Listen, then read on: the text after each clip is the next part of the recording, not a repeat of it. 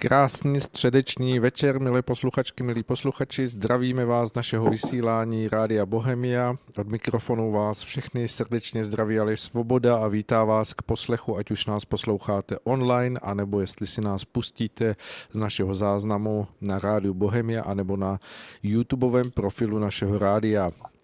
Vítejte u vysílání, které se týká středy 10. února roku 2021 a trvale prožíváme mimořádné podmínky krize, která se dá nazvat covidovou krizí a přesto všechno my se eh, pokusíme opět přinést jakýsi nadhled a rozhled a já k tomu mám tady skvělého hosta a mnozí víte už teď, že je to Marian Kechliber a já ho zdravím. Halo, halo. Dobrý večer, dobrý večer. Pěkný večer, Mariane.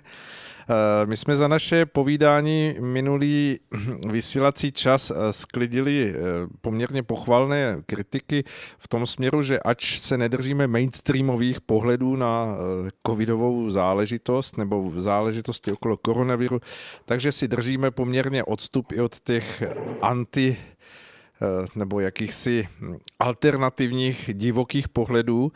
Tak jak to vnímáte, že jsme sklidili takový jako poměrně věcný a, a dobrý, do, dobrý pohled nebo hm, hodnocení těch našich posluchačů?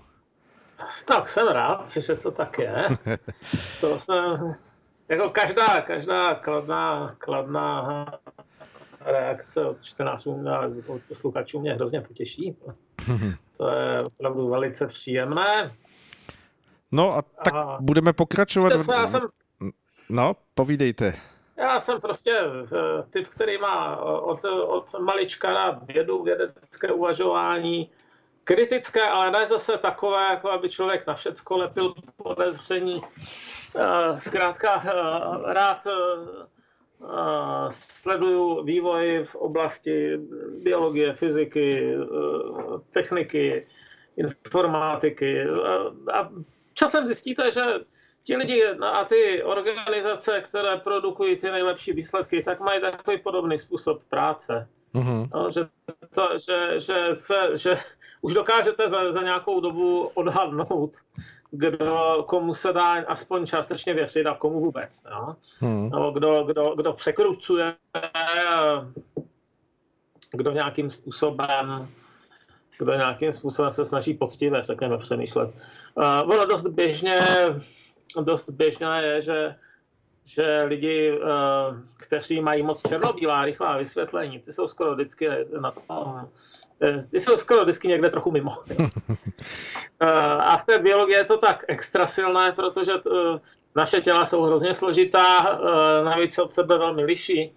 Eh, pobíhá nám tady skoro 8 miliard lidí po světě, kteří jsou z různých etnik, žijou různým způsobem života, což se taky pozná, jestli mají dostatek vitamínu, nedostatek vitamínu, hodně stresu, málo stresu a, a dělat nějaká jako totálně obecná prohlášení většinou nedává smysl. Hmm, ano. To je jako dá se, dá se generálně říct, že když člověka hodíte prostě do oceánu, tak tak s, s betonovými botama, tak to nepřežije. Jo? Tak asi v tomhle smyslu jo, ale ten covid, ten už si to tak jako pěkně třídí do naprosto odlišných kategorií průběhu a může se stát, že někdo jako starý to přežije úplně v klidu a, a, a mladý zase má velké problémy. A, a myslím si, že v tom nelze najít, no v současné chvíli to, to s výjimkou toho jasného uspořádání podle věku, které je jako docela zřejmé, ale i tak je to jenom statistika, jo? Mm-hmm. Nevypovídá to o jednotlivém člověku. Um, toho nevíme zase tak moc. A zejména si myslím, že bychom neměli podléhat tomu, čemu podléhali lidi už jako po celá staletí u jiných chorob, uh, snaze najít v tom nějaké, nějaké morální příčiny, typu tohle je špatný člověk a dělal špatné věci a tak má těžký průběh nemoci. Jo. Mm-hmm. To je většinou indikace toho, že, že, že v skutečné podstatě té věci nerozumíme. No tak eh, aspoň víme, jak vypadá původce, máme nějaké vakcíny a o těch třeba pohovoříme. Dobře, pojďme, pojďme na to, protože těch vakcín se tady vyrojuje čím dál tím více více. Vedle těch vakcín samozřejmě se objevují také na světle světa i první léky, o kterých se hovoří, že by mohly být účinné jako s poměrně vysokou účinností, takže zdá se, že věda opravdu přidala a snaží se nějakým způsobem čelit té, té výzvě.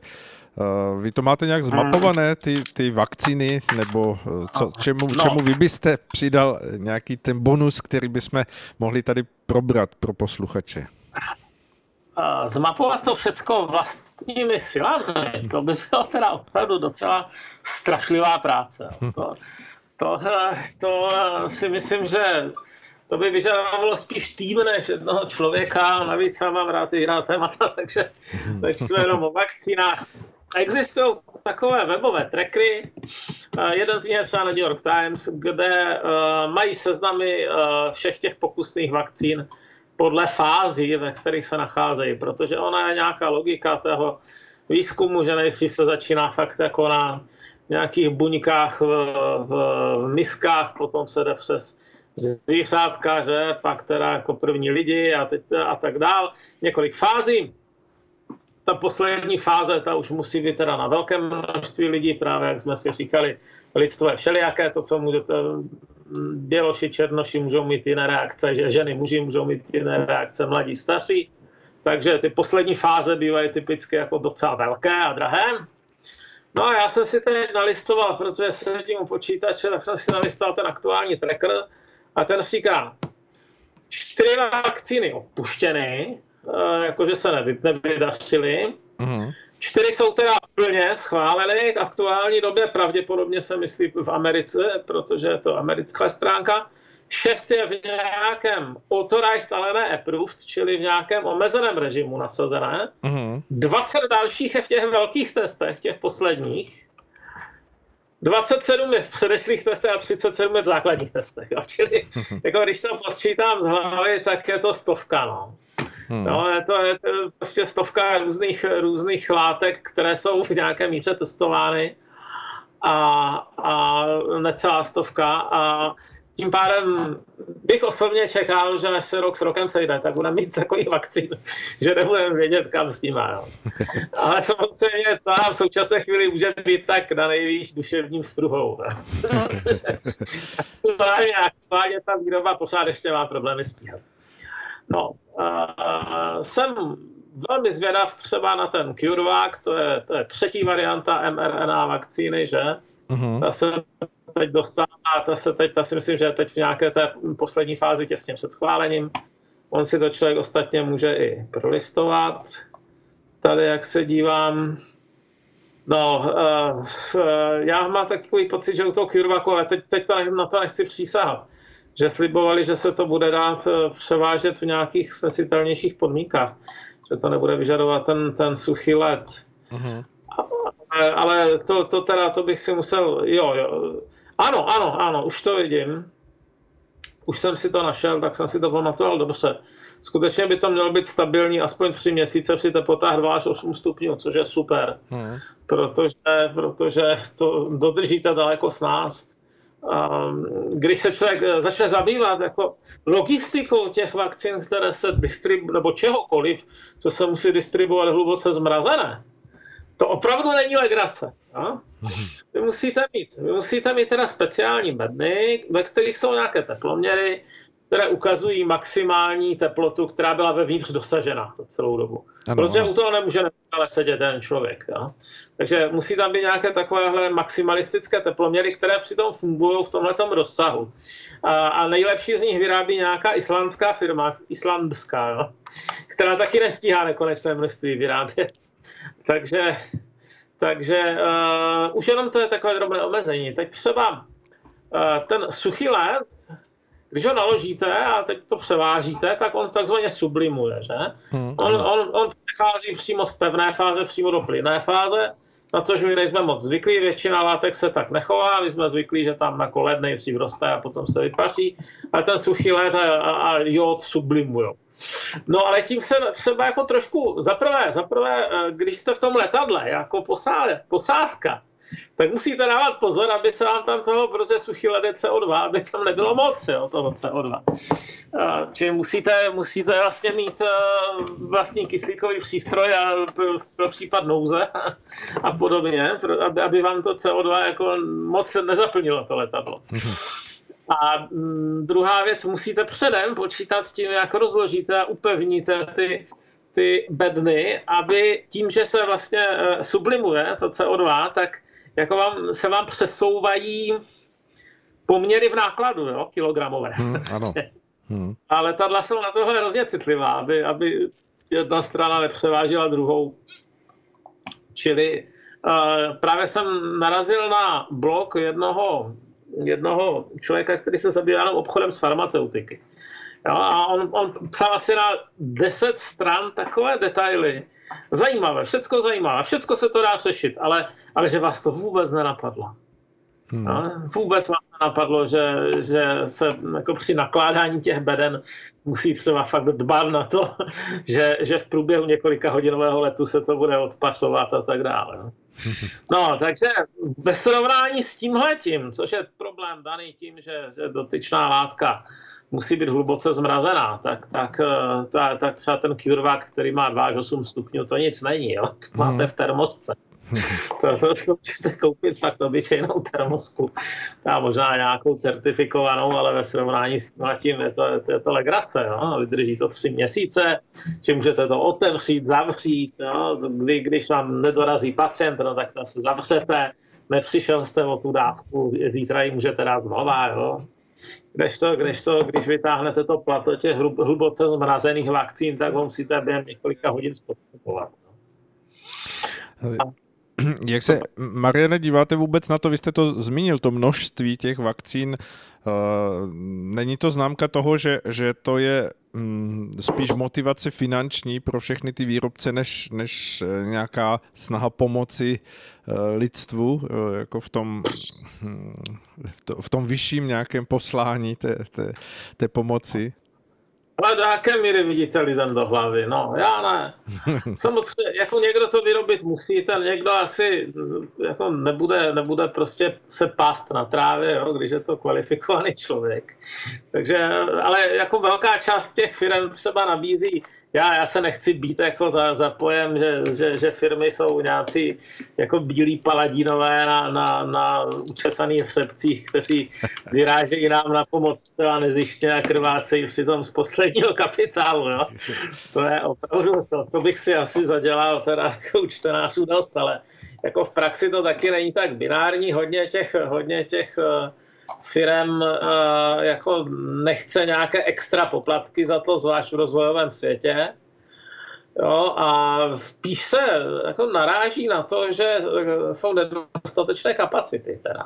Mm. Někde, se musí, někde se musí dostavovat celé nové fabriky. Teď třeba otevřeli v Marburku novou fabriku, to je, to je BioNTechu, jo, čili ta, ta, ta, ta, co se vyrábí v souvislosti s Pfizerem. A, ano. Ta mRNA vakcína, na kterou přišli právě jako ti dva německo-turečtí vědci v, v BioNTechu.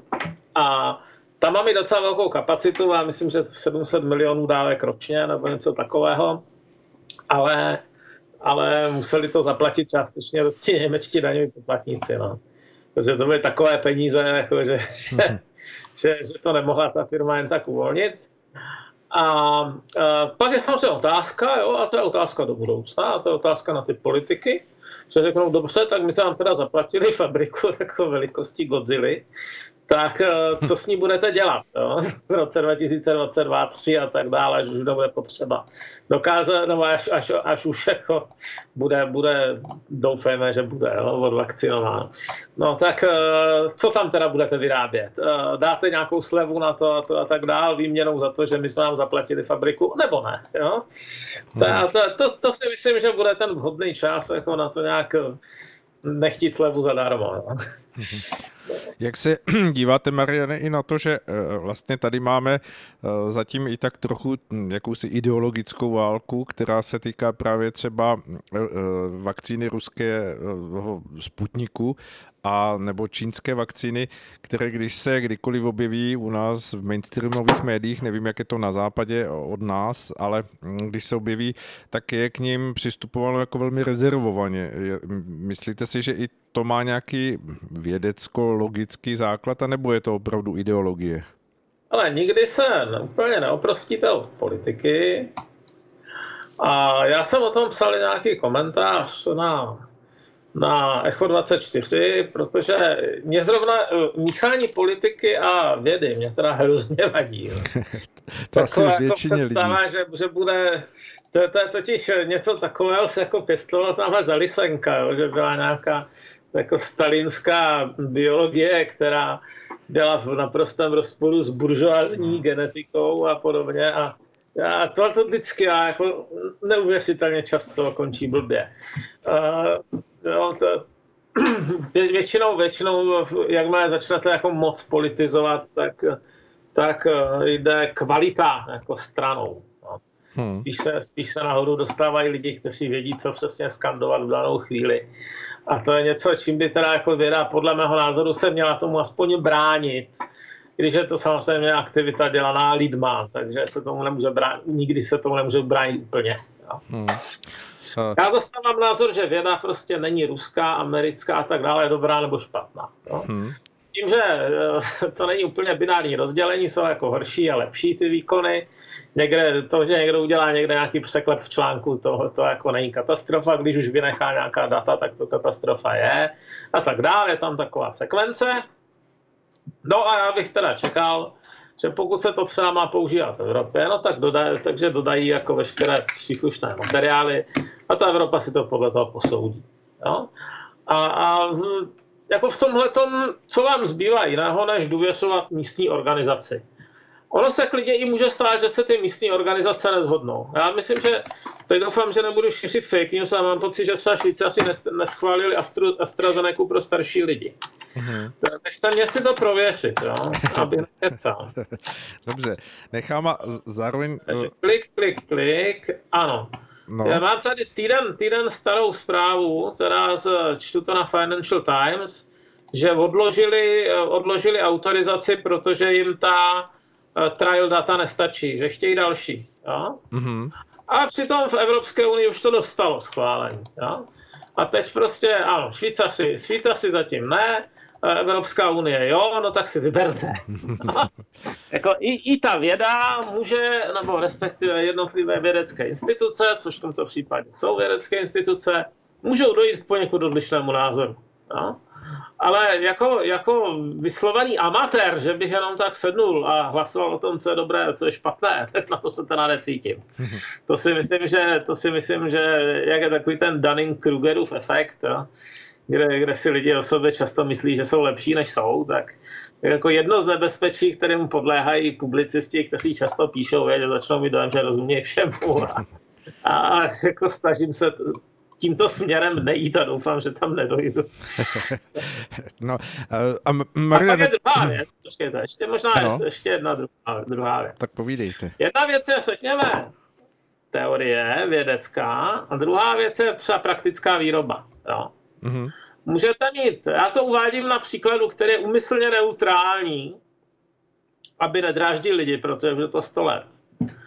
A francouzi za první světové války měli úplně skvělá děla. No.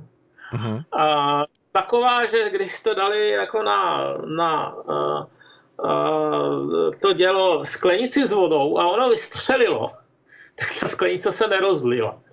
Jo, to, byla, to, byla, to byla vynikající děla, ale byla vyráběna někde tam za Verdénem kdesi mm-hmm. a, a když se fronta nebezpečně přiblížila, tak oni prostě museli evakuovat tu výrobu. Nebylo to úplně snadné v té době a rozhodli se, že, že potřebují si licenčně vyrábět ta děla i někde jinde, tak se, se obrátili na Spojené státy americké. Jo? A v Americe byli ochotní jim to dělat vyrábět, tak řekli, jako pošlete blueprinty, pošlete ty, ty, uh, tu dokumentaci, podle které se to dělá. ale nebyli schopni to vyrobit v adekvátní kvalitě podle těch papírů. Mm-hmm. Furt to bylo trochu horší, furt to jako trošku zanášelo, jo? menší přesnost a tak dál, voda se rozlívala jo? A, a nakonec museli ti francouzi opravdu pozbírat to jádro v těch svých eh, inženýrů, poslat to, poslat to eh, ty inženýry lodí přes oceán, letadla ještě nelítala, bylo to malinko riskantní, protože Němci měli ponorky, že? A museli teda poslat ty lidi za ten oceán, ti se tam přišli podívat do té americké fabriky. Najednou se ukázalo, že jsou nějaké detaily v té výrobě, které prostě jako se nevlezly jo, do těch papírů. Hmm. Takže, takže, eh, no a když už zjistili, kde to teda jako, kde, kde to dělají ti američani trochu jinak, no tak pak už dokázali srovnat tu kvalitu. Hmm. To se může stát i u jiných věcí, to se může stát i u chemikálí, jo? Takže, takže jako jedna věc je vědecká podstata, druhá věc je hromadná výroba, její spolehlivost, její kvalita a tak dál.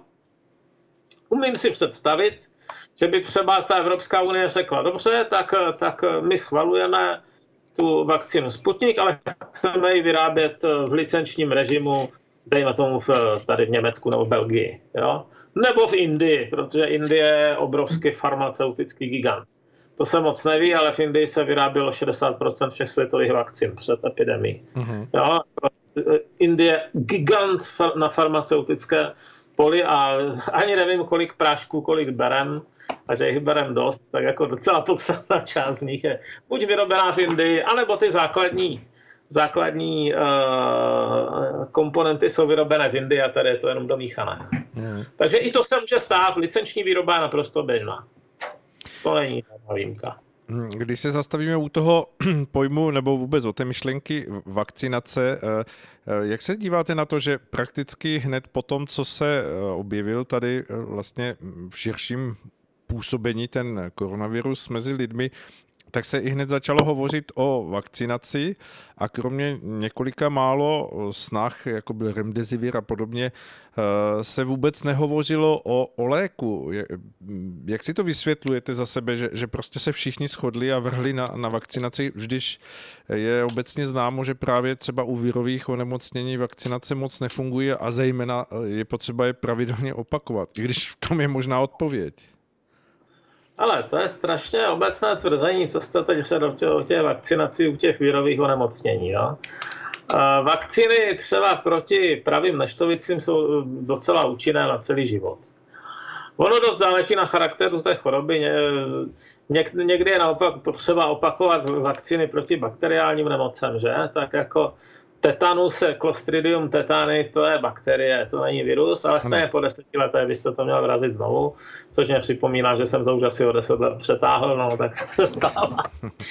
Mimochodem, teda odbočka stranou, víte, proč se to tak intenzivně požadovalo? Jeden z důvodů bylo, byla zranění za, za uh, válek. Jako tam se často dostává hlína do, do otevřených rán. Ano, při práci ze zvířaty také to bývá často. Ano, jasně, ano, zemědělci, ale zemědělců ubývalo ve 20. století, kdežto v válečných konfliktů teda v prvním půlce 20. století neubývalo. ne. takže, takže začínalo převažovat to druhé riziko, no, že prostě jako někdo i s relativně jedno, lehkým zraněním v poli, tak eh, by mohl dostat eh, tetanus a zemřít na něj. No, no a no. když se vrátím no, k té dobře, otázce... se no, k těm, hele, je, většinou, jsou to dva, dvě různé, dva různé obory, je to tak trošku jako klást si otázku, jestli má smysl rozvíjet víc železnici nebo silnici. No, jsou to, ehm, ten, kdo se zabývá vakcinací, ať jsou to teda jako vědci nebo nějací takový polopraktici, tak eh, se zabývá hlavně imunitním systémem a jeho reakcí, dejme tomu, na cizorodé látky. Jo. Uh-huh. A ten, kdo se zabývá praktickým léčením, tak ten prostě řeší otázky, aby ten pacient dýchal, aby, aby ho prostě nezabila horečka, jo, aby, aby mu srdce neselhalo a podobně. A některé to má, jako, má to nějaký společný základ, ale dost vzdálený. Jo. Uh-huh. Takže máte třeba uh, jedna z věcí, která se řeší, a já se teď dívám právě na článek z Izraele, kde tvrdí, že mají dvě, dva docela dobré postupy. Uvidíme, jestli, to, jestli se jim to osvědčí, jo? ale teď to budou testovat i v Řecku. V, Česk- v Čechách vyšla informace o jednom, ale já jsem se schválně podíval teda na ty Times of Israel a tam se mluví o dvou, mm-hmm. o dvou odlišných postupech. A oba ty postupy jsou zaměřené ne přímo vůči tomu viru, ale, ale vůči takzvané cytokinové bouři. Ano, ano. Což je, eh, to bylo to, co zabíjelo lidi za španělské chřipky. Uh-huh. A to je to, co zabíjí část těch pacientů dneska. No? Ta cytokinová chřipka, cytokinová bouře, to je prostě nějaká přílišná excitace eh, imunitního systému. Odborník by vám řekl víc, ale zkrátka jako ten organismus v podstatě vyhlásí tak totální válku jako to, to, té infekci, že zabije sebe sama. No? A, a e, je jako žádoucí tohleto prostě utlumit nějakým způsobem. Ale ne tak, abyste toho člověka zbavili imunitního systému. Čili, čili musíte, musíte jako, ten, ten imunitní systém je v nějaké jako v podstatě panice, ty, ty cytokiny to jsou nějaké prozánětlivé proteiny, jestli si dobře pamatuju. E, takže v podstatě jako kdyby to byla jako četa pobíhající s plamenomety po celém baráku a vy musíte vysvětlit, že, že ty plamenomety nepotřebují. A e, to je přesně to, co teda může zachránit, pokud se tohle podaří, tak to může zachránit tomu těžkému pacientovi život. A ti Izraelci tvrdí, že mají nějaké postupy, kterými to dokážou, nebo které, kteří mají, které se jim osvědčily na nějakých desítkách lidí. Uh, to jedno, to jedna je nějaké, nějaký ten EXO, to, to, to tady právě vychválil. 3D24, ano, no. Benjamin Netanyahu to hrozně vychválil a teď se to asi bude testovat teda na, i v Řecku. Sekové a Izraelci poslední dobou navázali docela kladné vztahy. Mm-hmm. A druhá je, druhé něco, čemu se říká alocetra a ti, mají, ti, ti to mají zatím na 20 pacientech. No. Jeden z nich se údajně spravil během dvou hodin. No tak takhle jsem to četl na Times of Israel, tak uvidíme, do jaké míry je to pravda. Nebo pravda, já si myslím, že nelžou, ale, ale uh, to neznamená, že se to potvrdí třeba ve větším pokusu. Jo? Hmm. No, takže musí to samozřejmě proběhnout celým tím kolečkem, ale snad, snad to kolečko nemusí trvat rok. Jo. Hmm. No a aby to nebylo úplně jednoduché, tak ještě do toho máme mutace toho viru. Z tohohle hlediska a... myslíte si, že, že jsou lepší léky, které třeba budou reagovat na symptomy nebo při, při, jakoby následné příznaky, anebo právě ta vakcína, která se zaměřuje na nějakou tu vlastnost viru? Tak tohle je teda věc opravdu velmi subjektivního soudu. No. Protože uh, ano, viry se mění. To jako platí vždycky. Uh, různé viry se mění různě rychle. Je to jednak funkce toho, jak vůbec sami zevnitř vypadají. Taková chřipka jako docela mutuje. HIV taky mutuje dokonce v tom samém člověku, že?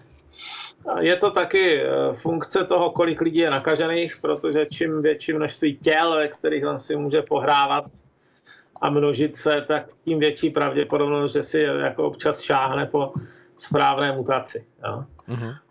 drtivá většina mutací v, není, není pomocná, jo, ale tak ty se nějak vyfiltrují sami, když, když nefungují. Jo. To je jako kdybyste prostě psali náhodné náhodné eh, texty na klávesnici a nedívali se na ní, tak jako na 99% netrefíte smysluplné slovo. Ale čas od času trefíte. Čas od času napíšete jako bez dívání třeba slovo nebo dokonce krátkou větu. A vzhledem k tomu, kolik miliard jako, eh, virových částic takový infikovaný člověk vyrábí, no tak se prostě těch milionech nakažených a miliardách těch virů se občas najde něco, co funguje líp. No a teď, co to znamená líp? Líp většinou znamená, že se to s nás přenáší. V tomhle smyslu. Mm-hmm. Jo? Ano. Protože uh, v zásadě jako oni ty viry si konkurují i navzájem trošku. I různé druhy, ale zejména teda vnitrodruhově, že? Jako ten, kdo, podobně jako lidi, no, tak máte tady jako firmu, firmu Alza a vedle toho máte nějaký malý počítačový krámek, no tak kdo prodá víc, jo, jakými způsoby. Ten, kdo začne mít výhodu, tak jako většinou silně přeroste toho, kdo, to, kdo tu výhodu nevyužil. Já si pamatuju časy, kdy, kdy jsme do té Alzy v těch 90. letech chodili, kdy to bylo fakt jako krámek velikosti větší větnamské večerky, ano. zabalený, zavalený krabicema, to bylo někde tam u argentinské a dneska se na to podívejte. Jo? A, takže i jako nepří, a tehdy nebylo úplně zřetelné, bylo zřetelné, že jsou o něco lepší než ti ostatní. Jo? Ale, ale když se to začalo, ty, tyhle ten náskok, když se začal skládat v procentech a v desítkách procent, tak nakonec se stali giganty, kdežto krám o dvě ulice výš nikoliv. No? Mm-hmm. A teď nechci rozebírat jako detaily, ale, ale prostě ten, kdo má nějakou systematickou výhodu proti druhému, a to platí o těch jako virových mutacích, ten, ten časem uh, bude dominovat. A je to třeba krásně vidět u té britské mutace. To je úplně perfektní vědecký a matematický příklad, protože ta nejspíš začala jako velice malá, že? Klidně možná, že jenom v jednom pacientovi. Ano. A velice rychle se rozmnožila tak, že někde prostě chytáte 50, 70, 80% případů nakažených tím, když, když, když teda uh, analyzujete detailně ten, ten uh, když analyzujete detailně ten genom, tam je úplně krásně vidět, jak, jak to v akci jako vítězí ta snáze přenosná varianta. No.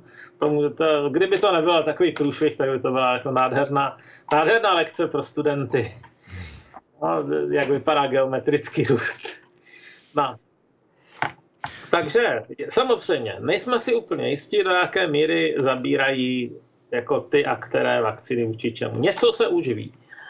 A, a jedna věc je, že pravděpodobně všechny nějak pomáhají. Druhá věc je jak. No? Vám, o co vám jde primárně? No primárně jde o to, aby ten člověk přežil. No? Ten, tahle míra ochrany je jako ta, to poslední, jako ta poslední línie, kterou, kterou hájíte. Jo, je to tak. Mm-hmm. A to, to, to vypadá, že by mohlo fungovat. Potom je samozřejmě druhá otázka, ale je, těch vakcín je hodně, jo, a u některých to ještě není vyskoumáno.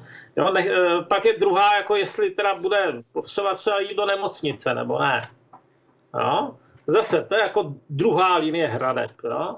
Pak je třeba třetí otázka, jestli teda zůstane doma, ale bude mít něco jako zápal plic. Jo? Ne každý s tím jde do nemocnice. Jo? A pak je třeba čtvrtá hradba, jestli vůbec bude mít nějaké horečku a příznaky. Jo?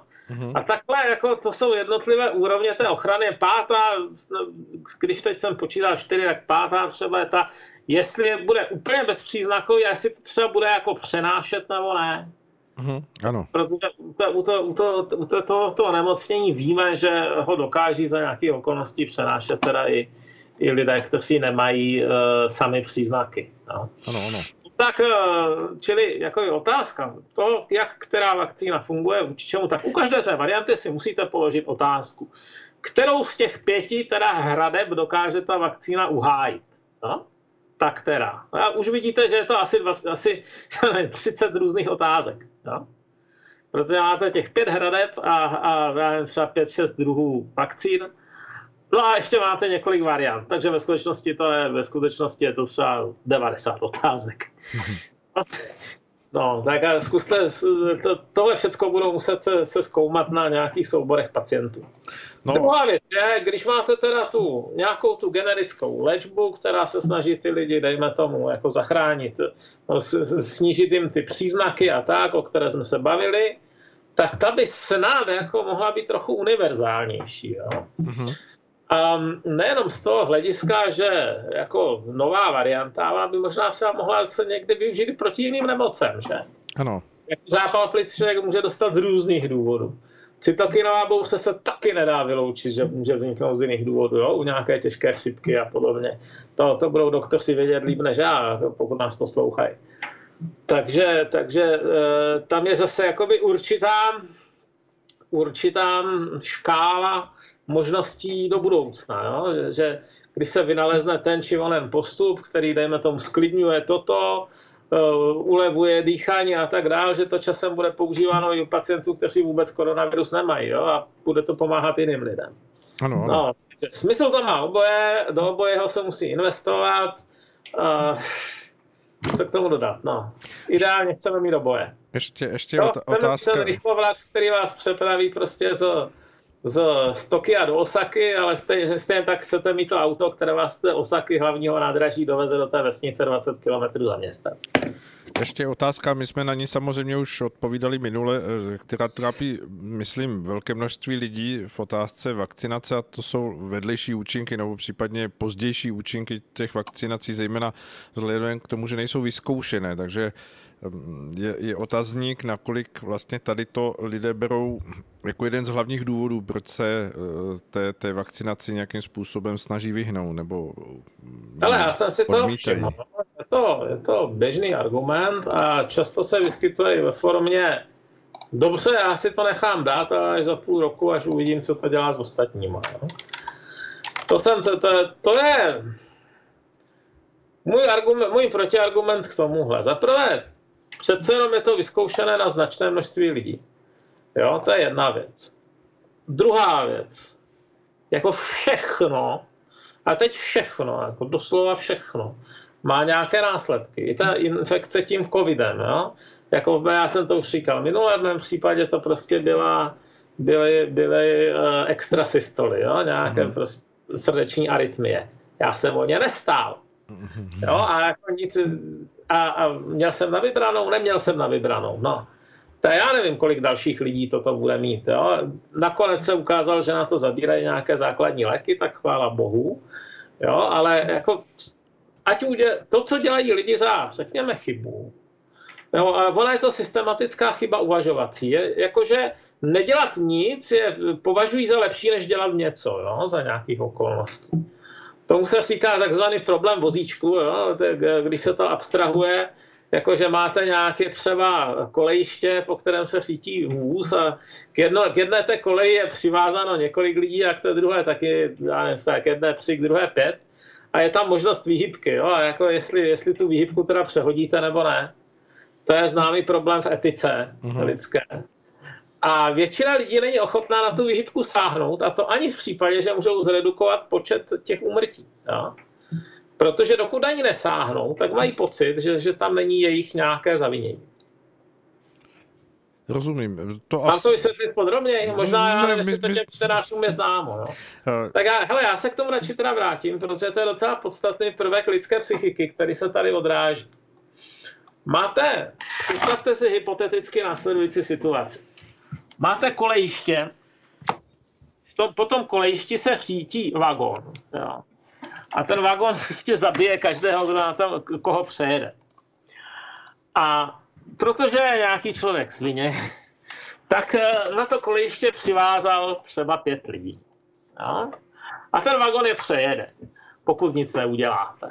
Ano. Ale co můžete udělat? Je tam jedna jediná výhybka. Ta výhybka vede na jinou kolej a na té jiné koleji jsou přivázaní jenom tři lidi. Jo? Pěkně hnusná situace, že? Jako ta, ale, ale jako prostě přehodíte-li tu výhybku, tak, jste, jako, tak, tak je o dva mrtvé míni.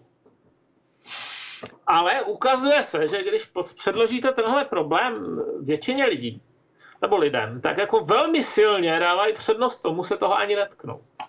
Mm-hmm. Protože dokud se toho netknou, tak mají psychologický pocit, že, s tím, že to není jejich vina. Jo? Prostě jenom pozorovali situaci a jako dali přednost tomu nedělat nic a ono, ono se něco stalo samo. Kdežto, jakmile se tknou té výhybky, tak mají pocit, že cokoliv nastalo potom je jejich zavinění. Uh-huh. No.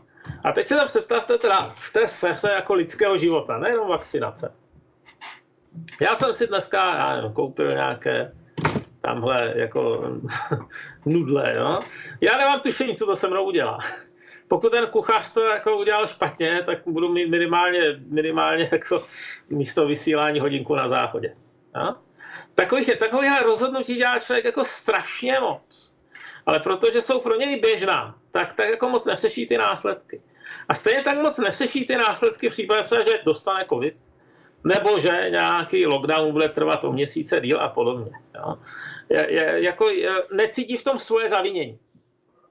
Když někdo sedí a řekne, já si nedám teda bez ohledu, jako kolik bylo testů, tu vakcínu, protože nevím, co by se mi pak stalo, tak tím zároveň říká, že, no zároveň říká, bere tím v tichosti úvahu, že kdyby ten covid dostal, takže jako je nějak smířený s veškerýma efektama, které nastanou. Jo? Uh-huh.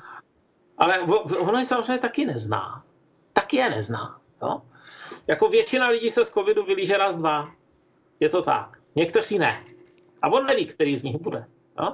Teď si může jako právě jako tak morálně teda poplácávat po rameni a říkat si, já jsem dobrý člověk a, a, a, a jsem zdravý a nejsem tlustý a tak dále. Mně se určitě nic nestane. Jo? Ale ve skutečnosti to neví. Zrovna teď jsem zjistil na Twitteru, že mě, že mě teda jako umřel známej. Jo? A i když byl staršího věku, tak zase jako přes 65 neměl a žádná fyzická troska to nebyla. Prostě někoho to takhle potrefí. No. Uh-huh. Ale e, není v tom v to vaše rozhodnutí. Prostě dostanete, dostanete a neudělal jste to vědomé rozhodnutí jako jít a píchnout se. Jo? No a te, tady já myslím, že ta paralela s tím vozíčkovým problémem je naprosto zřetelná. Hmm. Tak teď doufám, že je zřetelná i čtenářům. Prostě Aha, ta, posluchačům. Jo, je to prostě způsob, je to určitý druh eh, fungování naší psychiky, kdy snáze přijímáme věci, které ve, ve kterých jsme my sami neučinili aktivní konkrétní rozhodnutí, jako to přehození výhybky nebo, nebo té, té eh, nebo, nebo eh, to dojít teda k tomu doktorovi a dát si tu injekci, jako by byly mimo naši kontrolu. Jo? Ale oni ve skutečnosti let kdy nejsou, nebo, nebo to ve skutečnosti pořádně nevíme. To je, to, to je vůbec ta, jako ta největší, největší kategorie v tom, nevíme. Jo? Žádný z nás prostě, jak, ať je to uh, Anča, Barča, Zdeněk, nevíme, jaké efekty by měl covid, když bychom ho dostali. Někdo, někdo se z toho vylíže snadno, někdo hůř, jsou nějaké pravděpodobnosti, ale nevíme to, stejně jako, to, stejně jako nevíme, jaké můžou být vedlejší efekty jako u toho či ono, taky jsou nějaké pravděpodobnosti, ale tu jednu neznámou, protože v tom není to aktivní rozhodnutí, lidi duševně berou s nás a přijímají s nás. No. Uh-huh. Tak uh, asi, asi to, co říkáte, má svoji logiku. Myslím si, že posluchači tomu budou rozumět, ale myslím si, že tam v tom v té poloze v životě to má ještě mnoho dalších otazníků, protože samozřejmě lidé uvažují z toho, že uh, vlastně v tom stavu, ve kterém jsou, tak jim není jako nic a že tím vědomým krokem toho, že, že se nechají ovakcinovat, si vlastně no, mohou způsobit to, to, jo, ty to těžkosti. Tak. Já si myslím, že je to skutečně takhle, ano. No. Ten, ten prvek, který v tom, jako, kterému nerozumíme, nebo který, který, který e, činí tuto úvahu nejistou, je to, že nevíme, jaký bude stav za týden. Jo? Což nevíme nik, nikdy no, vlastně. No nevíme, nevíme, je to tak. Jo? Jako můžeme si hrát maximálně s nějakýma pravděpodobnostma. A ani ty pravděpodobnosti nejsou jako určené stoprocentně. Jo? Ano. Uh, ani u jednoho, ani u druhého. No. Každopádně, jako my lidé, konkrétně tak, jak prostě jsme tam venku, hmm. tak, eh, tak jako pijeme alkohol, jíme jídla, o kterých máme důvod se domnívat, že jsou nezdravá, uh, navazujeme, jak to říci, kontakty s osobami, které, které dejme tomu název, sexuálně přitahují, ale jsou pro nás naprosto nevhodné. Jo, jako riskantních věcí dělá běžný člověk ve svém denním životě, jako za volantem, v práci, jako relativně dost. Ale protože jsme, protože jsme zvyklí na to, že, že, že jsou tyhle ty rizika jakoby nejsou ničím novým, no, tak, tak je považujeme za přijatelná. Ono ve skutečnosti jako hodně riskantní kouřit třeba. Uh-huh. No, samozřejmě taky zase záleží na vaší genetické tam výbavě. Jsou fakt lidi, kteří se do 90 dokouří a ještě, ještě jako uh, nemají následky a zabije něco jiného. Jsou lidi, které to postbí v 45. No? A když se podíváte jako na tu armádu lidí, kteří, kteří si zapálí venku, tak zjistíte, že je fakt docela dost, no? kterým je to jedno. Uh-huh. A, a tam je tam prostě ta určitá nekonzistence. No. Na, na věci, na rizika, na která jsme zvyklí, tak máme tendenci jako trošku nehledět. No. Já znám zrovna kusáka, který se nechce nechat očkovat. Jo? A přitom už teď má rozedmu plic. Tak má ale a. svoji vlastní svobodnou vůli a to je asi No má, má. Jak, člověku nemůžete vzít eh, jako svobodu Eh, chovat se iracionálně, samozřejmě. Jo, ale, ale jako na, to, na tu, tu rozedmu nikdo v té rodině nemá, on je, on je jediný. Uh-huh. Jo, za, zadělal si na ně prostě jako poctivě jednu za druhou, kolik už jich mohl vykouřit za život, 20 tisíc, 30 tisíc, já nevím. Jo, takže, takže jako pokud nemůže úplně konzistentně říct, že mu jde o zdraví. Dobře, Ma- Marian, eh, provakcinovali jsme se skoro tři čtvrtě hodinou našeho pořadu, tak eh, navrhuji, jestli si dáme krátkou, ale opravdu nějakou krátkou skladbu a eh, zkusíme pak úplně tak jako z rychlíku proběhnout ještě témata, co máme, ano? Tak a jsme zpátky ve vysílání. Já se zeptám, jestli máme na spojení Mariana. Jsem tady. Výborně. Mariane, zbývá nám opravdu nějakých ani ne, ne celých 15 minut, tak uh, zkusme uh, se dohodnout, co z těch témat, která jsme měli nachystaná na dnešní povídání, vy vidíte jako důležitá, aby zazněla, nebo jak, jak vy, vy si určíte ten po, to pořadí. A, a když už jsme tak mluvili o vědě, tak momentálně probíhá taková dopravní zácpa u eh, planety jménem Mars. Ano, ano to je docela pěkná, jako zároveň zajímavé uvažovat do budoucna. Jo? To jaké máte nejbližší, nejbližší tělesa? Tak, eh, na měsíci jsme teda byli, pak za 50 let ne, ale v celku se nepochybuje o tom, že, že s dostatečnou s dostatečným vynaložením peněz se tam dá dostat i s lidskou posádkou. Jo? Je to jenom otázka, řekněme, efektivity.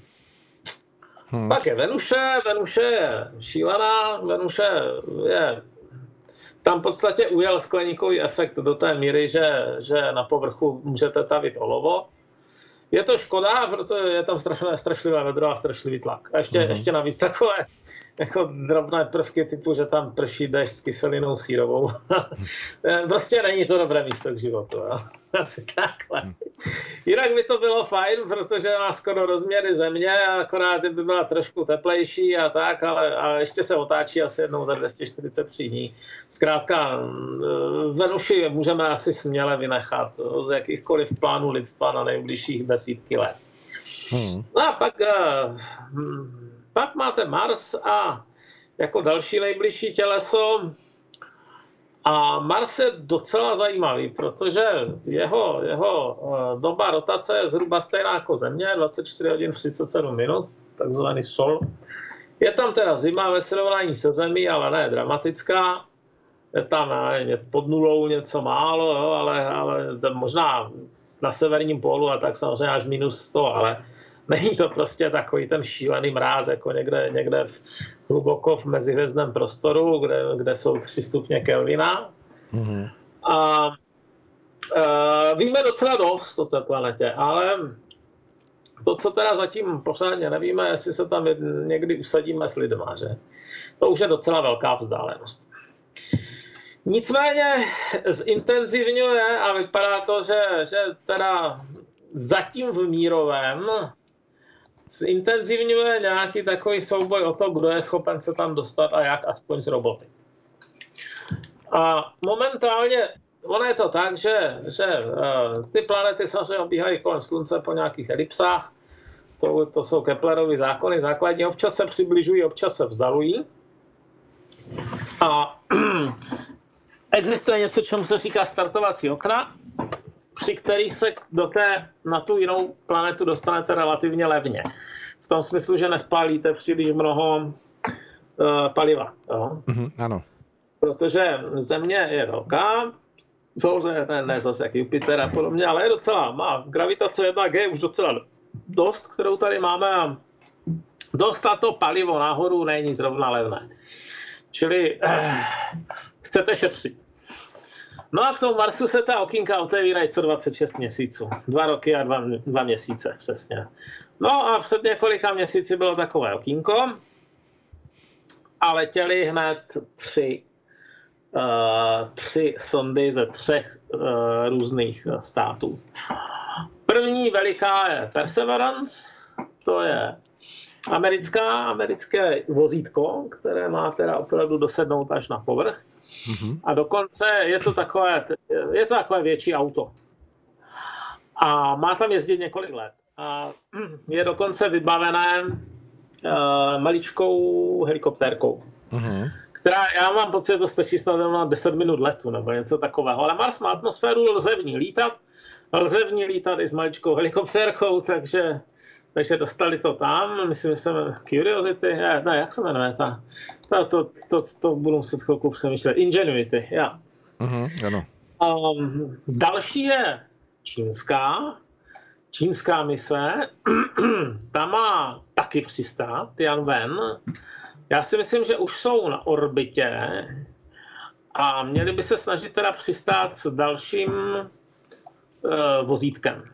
Jo? A třetí, a to je to, co si myslím, že nebudou uh, posluchači úplně čekat, je uh, vozítko, ne vozítko, je to, je to, je to sonda jménem Hope, uh, která, kterou vyslali Spojené Arabské Emiráty. Uh-huh, ano. A letěla na japonské uh, raketě teda, ale je vyrobená v Emirátech. Nemám tušení, jak vypadal přesně ten tým, který to dal dohromady. Tam mluvčí, to je normální Arabka. A určitě tam byla, ty týmy jsou většinou mezinárodní, takže čekal bych, že tam se na tom podíleli nějací jiní vědci. Ale nepochybuju, že zrovna Dubaj se snaží jako přilákat kvalifikované lidi. No, takže máme zase trošku mezinárodní závod. Zatím to není, řekněme, v úrovni, že by, že by se snažili navzájem vytlačovat, ale uh, rozhodně je, je patrné, že minimálně Spojené státy a Čína soupeří ve, ve svých uh, vesmírných zájmech, že jiné státy si to všímají, že možná nechtějí zůstat úplně pozadu. Kdybych to měl s něčím srovnat, tak uh, v 15. století se Evropani naučili plavit po oceánech. Že? Do té doby to byla samota, do té doby se plavilo tak po středozemním moři a uh, jaké také schopnosti měli vikingové, ale, ale uh, i značně, řekněme, neujalo se to úplně všude a natrvalo. A teprve v době, kdy vznikly ty karaky a takové ty, ty, ty větší, větší lodě, tak si někdo vůbec mohl troufnout plout tisíce kilometrů no, v, v oceánských podmínkách. No tak v tu chvíli bylo patrné, že ty národy, které se to naučily dřív, případně jako to rozvíjeli víc, tak se během pár století dostali na velmi vysokou úroveň a ty, které to neudělali, tak hrozně uh, zaostali. Příklad. Významným státem byly, no, významnou oblastí byla třeba severní Itálie po dlouhá staletí. Tam vznikly první univerzity, to byly bohaté státy, první účetnictví, ve Florencii, tam ty, tam ty školy umělecké a tak dále. Tam, to, to, to, ještě za renesance to byla strašně důležitá oblast. Severní Itálie. No? Milán, Bologna, Benátsko a tak dále. Ale jim se nepodařilo nějak, a teď jako nebudeme rozebírat v minutě proč, tak se jim nepodařilo opanovat ten světový oceán. Neměli významnou, významnou námořní tradici v té zaoceánské plavbě, kdežto Španělé a Portugalci ji získali a časem ji získali i Angličani uh-huh. a, a, a Francouzi. A, a to byly národy, které přitom jako Portugalsko bývalo bezvýznamné, naprosto bezvýznamné jo, ve středověku. Stejně tak Anglie, popravdě řečeno. Jo? To, byla, to byl ostrov na, na okraji světa, který nikoho moc nezajímal. Ale tím, že zvládli tu světovou mořeplavbu, tak se stali jedněmi z nejvýznamnějších eh, velmocí světa. Stejně tak eh, Holandiani nějakou dobu a tak dál. A, a, a naopak prostě třeba tu Turecko, jo, které bylo jako velká říše, ale pozemní, tak eh, do této, do této fáze nikdy nedorostlo pořádně. Nikdy se nestalo, že ta turecká flotila se vypravila někam do Ameriky a snažila se tam zakládat kolonie. Jo? A, a uh, vidíte sami dnešní postavení. Kde se mluví turecky? No, tak v kastrometrských komunitách, ale, ale určitě ne v nějakém státě na opačném konci země koule. Takže, takže tenhle ten proces eh, na těch oceánech proběhá. Já si myslím, že teď probíhá ve vesmíru. Hmm. A že, že v podstatě teprve vidíme jeho, jeho druhou vlnku. Ta první to byly ty velké státní experimenty eh, v 60. 70. letech, kdy se snažili předehnat navzájem Spojené státy a Sovětský svaz. A to si myslím, že skončilo hlavně na tom, že to bylo moc drahé tehdy.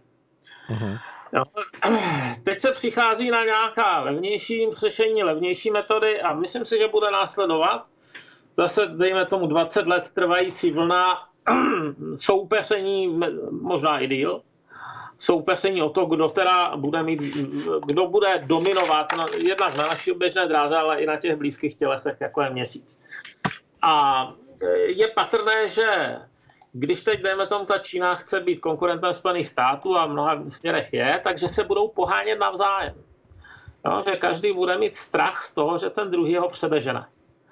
Takže teď si myslím, že tenhle ten vývoj, to, to, to, tady ten vláček těch třech sond, který vidíme u toho Marsu, že to je jenom předzvěst toho, že budou vláčky třeba deseti sond, jo? protože budou i jiné státy, které budou mít uh, jako svoje pochybnosti, jo? tamhle Austrálie, Indie. No, hmm. něco možná i z, evropské, z evropského kontinentu, nejsem si jist, ale, ale Izrael. Jo? Bude, bude více států, kteří budou, které budou vnímat, že musí mít aspoň nějakou kapacitu, jinak, že jim ujede vlak v něčem životně důležitém. Hmm.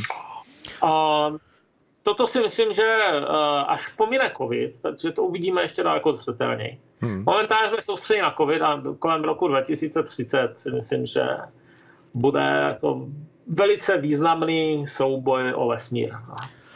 Jak si, Mariane, vyhodnocujete to, že, že zrovna středem pozornosti je Mars a ne, ne právě ten už eh, člověkem navštívený měsíc, eh, který v těch 60. nebo 70. letech, kdy, kdy se to tam vlastně hm, hemžilo těmi, těmi návštěvami, ať už sondami a podobně, nakonec i lidmi, Eh, to vypadalo tak, že další posádka, která bude startovat, tak si poveze už nějaký asfaltovací stroj, aby se tam udělali silnice a pomalu, že další třetí raketa tam při, přiveze Burger King, aby se... Asfalt, organický materiál, to nevím, jak jste tam chtěli vozit velkém. Jako měsíční silnice, to upřímně řečeno, to stačí prohrnout buldozerem, jo, asi, ale ale, ale tam, je, tam je takový ten regolit jemný, to, to, to si myslím, že drobný štěrk byste, z drobného štěrku byste něco udělal.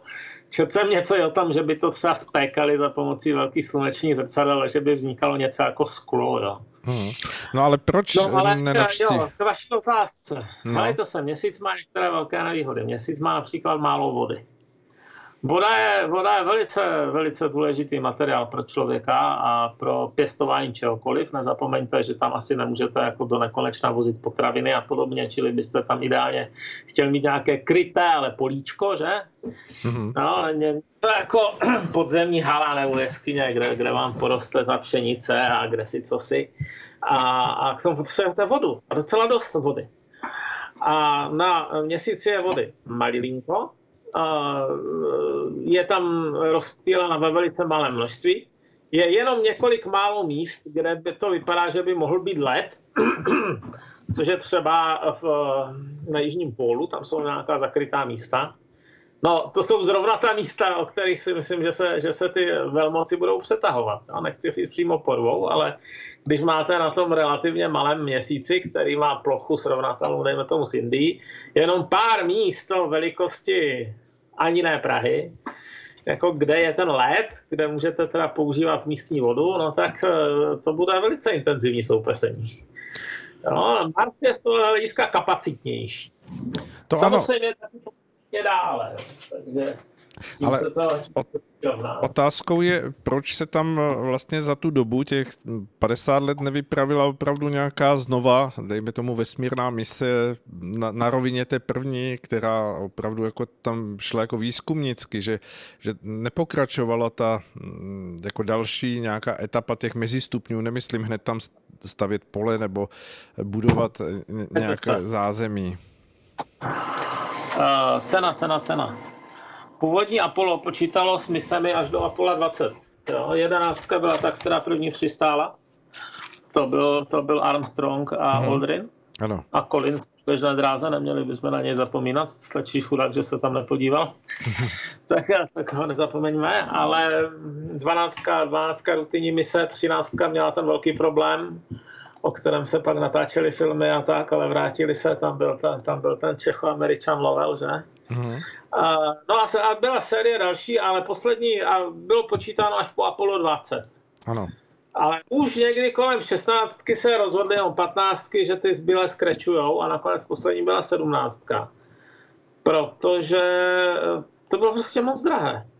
Na svém vrcholu si myslím, že Apollo stálo, a teď, teď ne, ale přes procento celého HDP amerického. Umíte si představit ty peníze. Když kolik je HDP České republiky v současné době? To nevím. podíváme, jo? tak 245 miliard dolarů, čili docela dost peněz. No tak kdyby jsme vydávali, jsme vydávali 50 miliard korun ročně na nějaký projekt a vydávali to rok, dva, tři, čtyři, pět, tak by si to vám asi ti obyvatele začali bouřit. Jo? To je fakt dost peněz. Takže, takže jo, to, to bych řekl, a, a co dálnice, a co, jo, a, a co výstavba jako nového bydlení a nemluví o tom, že ta Amerika měla taky třeba, má dodnes nějaké etnické menšiny, které žijou v bídě a tak dál. Jo, takže nakonec, nakonec prostě převá, převá, převážila úvaha, že dobře, byli jsme tam v tam naše vlajka nevlaje, protože tam vákuum, tak tam trčí teda, protože ve vákuum nemá co vlád. A no a, stačilo. Jo? Hmm. Takže ta cena radikálním způsobem té dopravy neklesla, tak, tak se nikdo nezabýval otázkou, jestli se tam vracet pořádně. No. Hmm. Tak, tak uvidíme, jestli cesta na Mars nebude nakonec jako daleko dražší. No to uvidíme, no. Já si myslím, že jako dražší by se nemohla realizovat. Hmm. Dobře, tak uh, Mariane, my jsme každopádně už dorazili do toho našeho uh, přístavu pozadu na západní frontě klid, tak uh, děkuji za ten váš dnešní obsáhlý vstup toho, toho hm, popisu a myslím si, že to bylo pro mnoho posluchače důležité i, i vlastně určité pohledy nové eh, na záležitosti okolo těch vakcín, které kolem nás opravdu probíhají po všech mediálních orbitech.